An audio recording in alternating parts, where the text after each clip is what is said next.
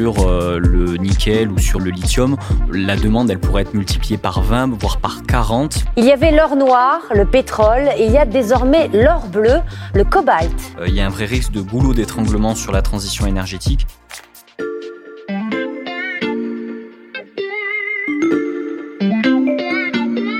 Salut, c'est Xavier Yvon. Cette semaine, La Loupe vous propose une sélection d'épisodes sur les sujets de prédilection de l'Express, ceux qui préparent le monde de demain.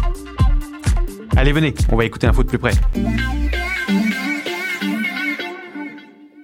Si vous décidiez de changer de régime alimentaire, une des premières choses à faire, c'est de vérifier l'équilibre de votre assiette. Par exemple, si je veux devenir végétarien, je sais qu'il faut que je veille à remplacer les protéines animales. L'association euh, céréales légumineuses est la, la composition euh, idéale pour remplacer la viande. Par exemple, des lentilles et du riz, jusque-là tout va bien, ça se trouve facilement au magasin, mais si la planète entière devenait végétarienne, y aurait-il assez de légumineuses et de céréales pour tout le monde?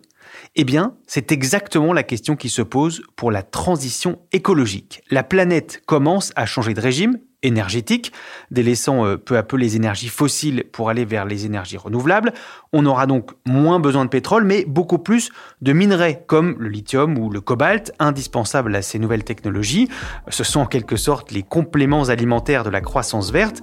Pour l'instant, il y en a en quantité suffisante, c'est comme pour les céréales, mais si tout le monde s'y met, et c'est ce que prévoient les accords de Paris sur le climat, alors là, ces minerais pourraient venir à manquer au point de mettre en péril la lutte contre le réchauffement climatique. Pour parler de ce sujet, je n'ai pas fait appel à un nutritionniste, mais au monsieur énergie de la rédaction de l'Express, Lucas Mediavilla. Salut Lucas. Salut Xavier. Alors aujourd'hui, le monde se nourrit, voire se gave encore de pétrole. Tu nous l'as d'ailleurs raconté dans un précédent podcast que je vous conseille d'écouter. Mais demain, pour assurer la transition énergétique, on va avoir besoin de ce qu'on appelle les minerais critiques, euh, lesquels et pour quel usage? Euh, Globalement, pour la transition énergétique, on en retient euh, quatre. On retient notamment donc le cobalt, le lithium, le cuivre et le nickel.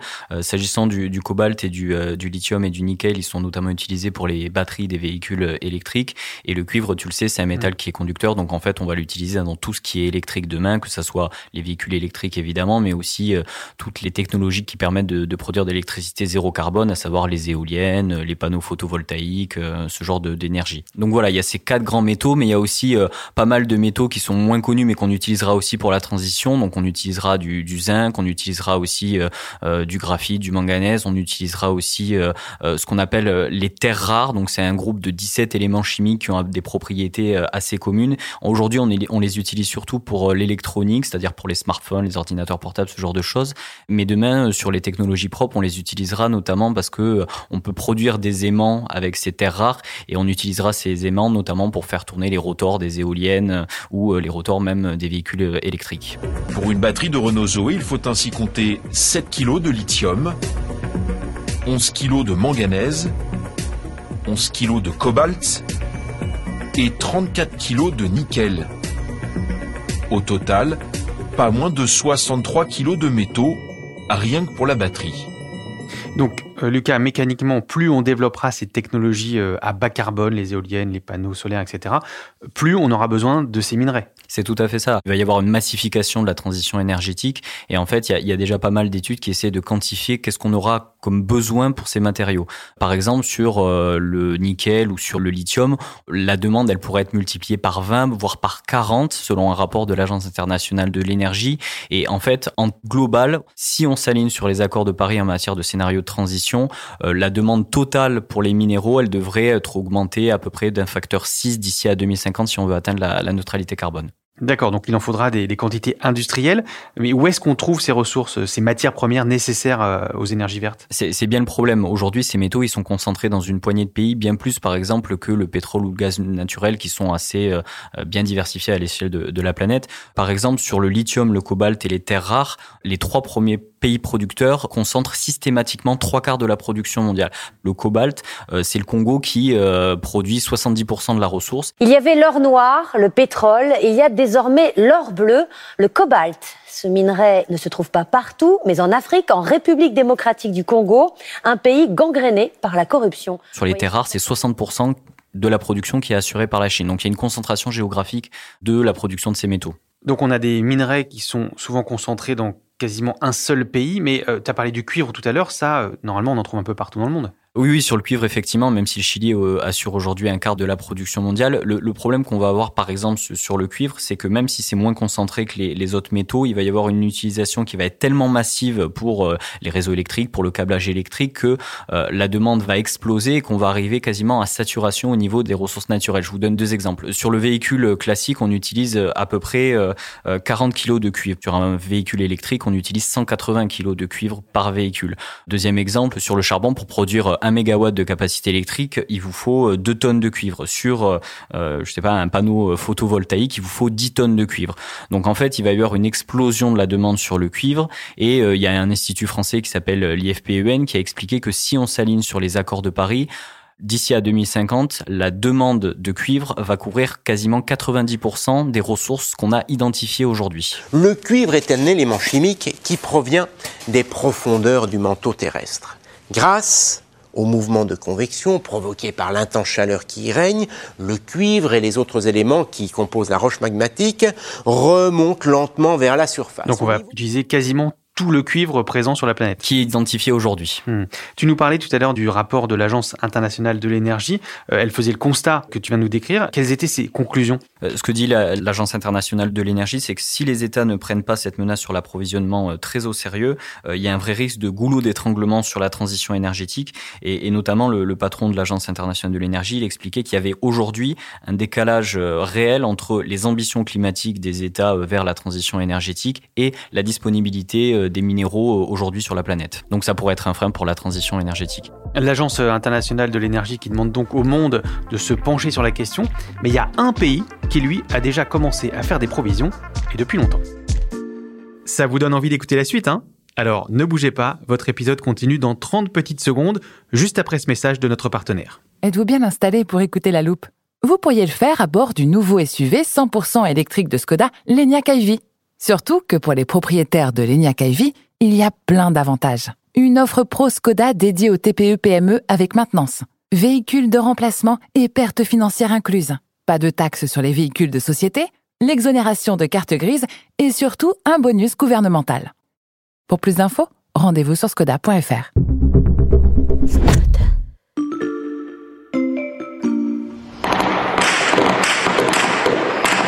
Pendant plusieurs minutes cette nuit à Kaboul, des tirs et des feux d'artifice illuminent le ciel de la capitale afghane. Les talibans célèbrent le départ il y a seulement quelques instants des troupes américaines. Le dernier avion vient de décoller. Lucas, quel rapport entre le retour des talibans au pouvoir en Afghanistan et notre sujet du jour? Euh, Ce qui est assez marquant, c'est que pendant que les Occidentaux euh, se posaient la question de l'évacuation des, personnels et, des civils, les Chinois, eux, ils ont vu dans le retour des talibans une forme d'opportunité. D'ailleurs, ils ont repris langue très rapidement avec eux.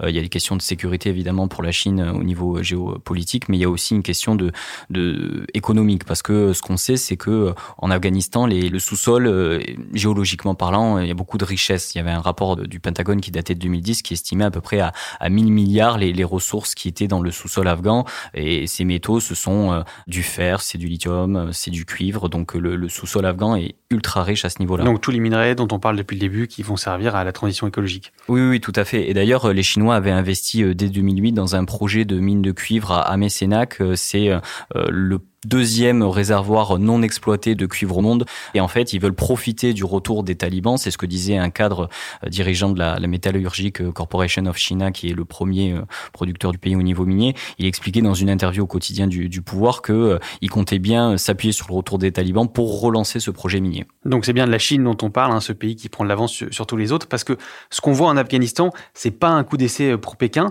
ça fait longtemps que la Chine prend des positions un peu partout dans le monde sur les ressources minières.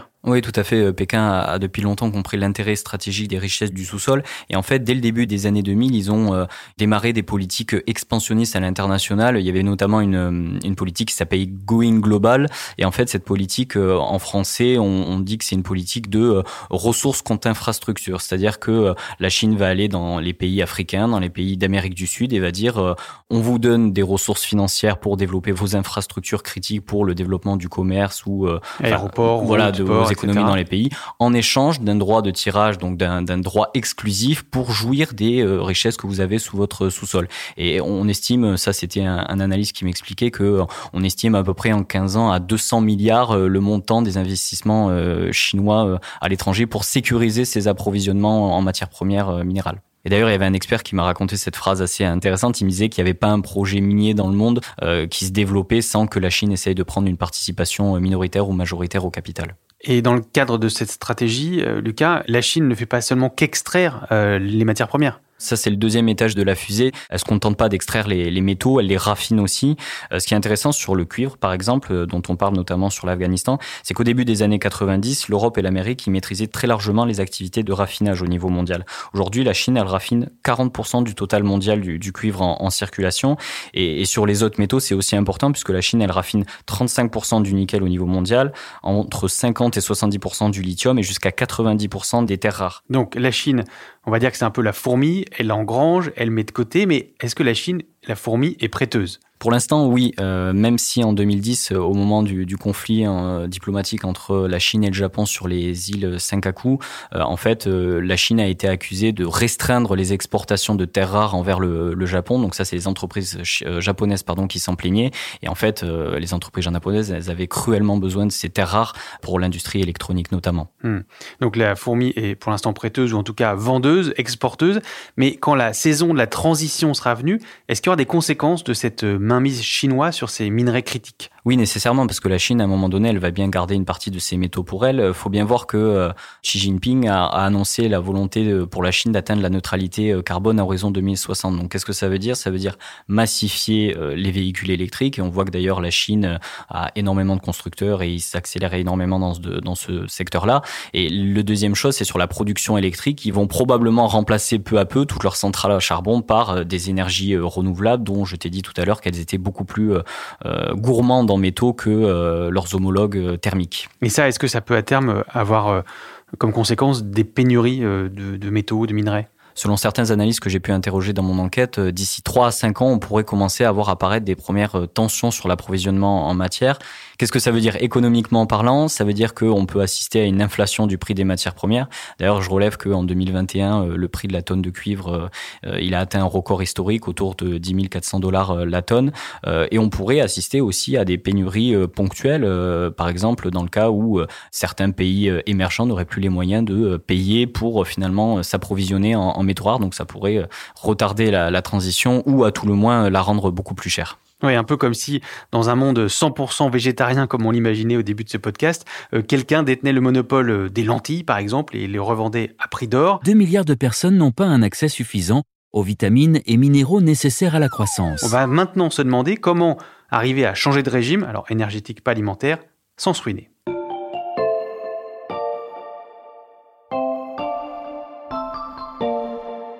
L'ambition de la Commission, c'est de réduire euh, les émissions de gaz à effet de serre des 27 de 55% d'ici 2030.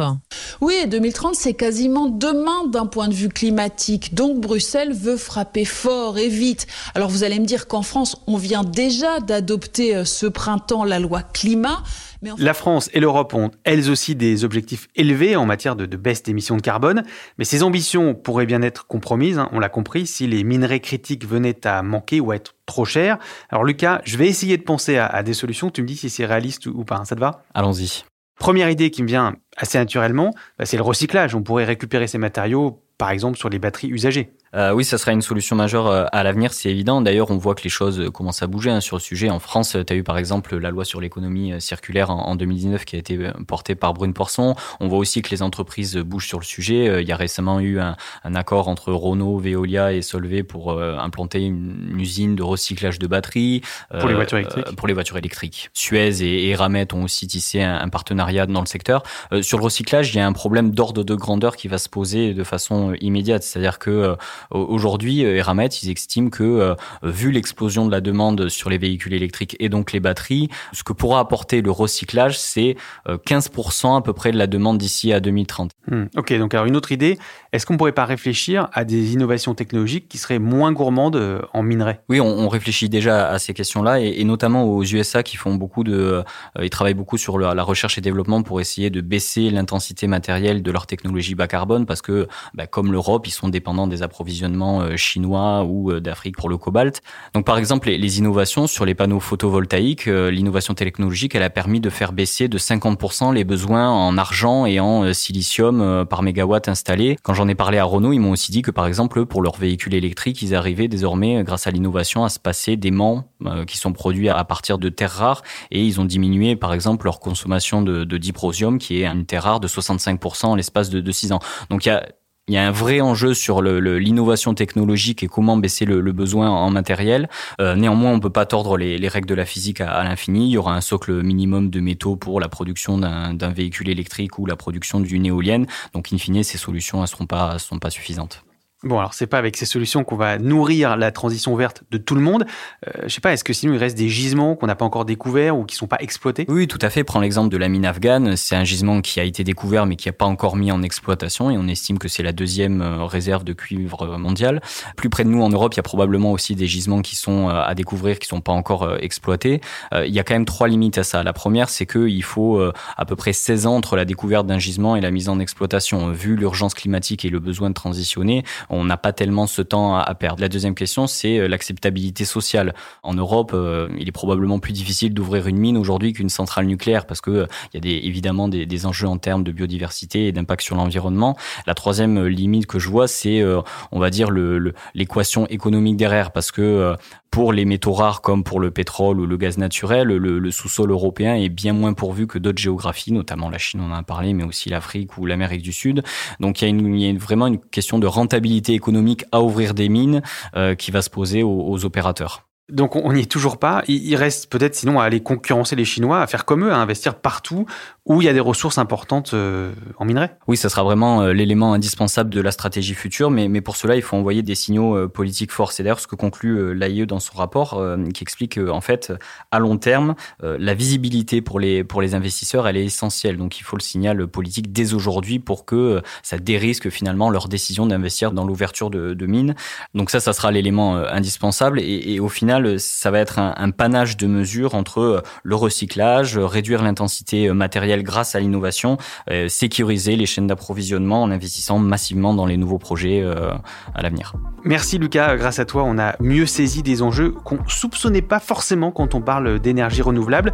Euh, d'ailleurs, sur tous ces sujets, je vous invite à découvrir une nouvelle rubrique dans l'Express, les pages climat et transition animées donc par Lucas Mediavilla. Si ces podcasts vous a plu, pensez à nous le dire avec des étoiles et des sur vos plateformes d'écoute et à vous abonner pour ne rater aucun épisode de La Loupe. Vous pouvez le faire sur Deezer, Apple Podcast ou Podcast Addict par exemple. Cet épisode a été fabriqué avec Charlotte Barris, Louis Coutel, Margot Lanuzel et Lison Verrier. Retrouvez-nous demain pour passer un nouveau sujet à la loupe.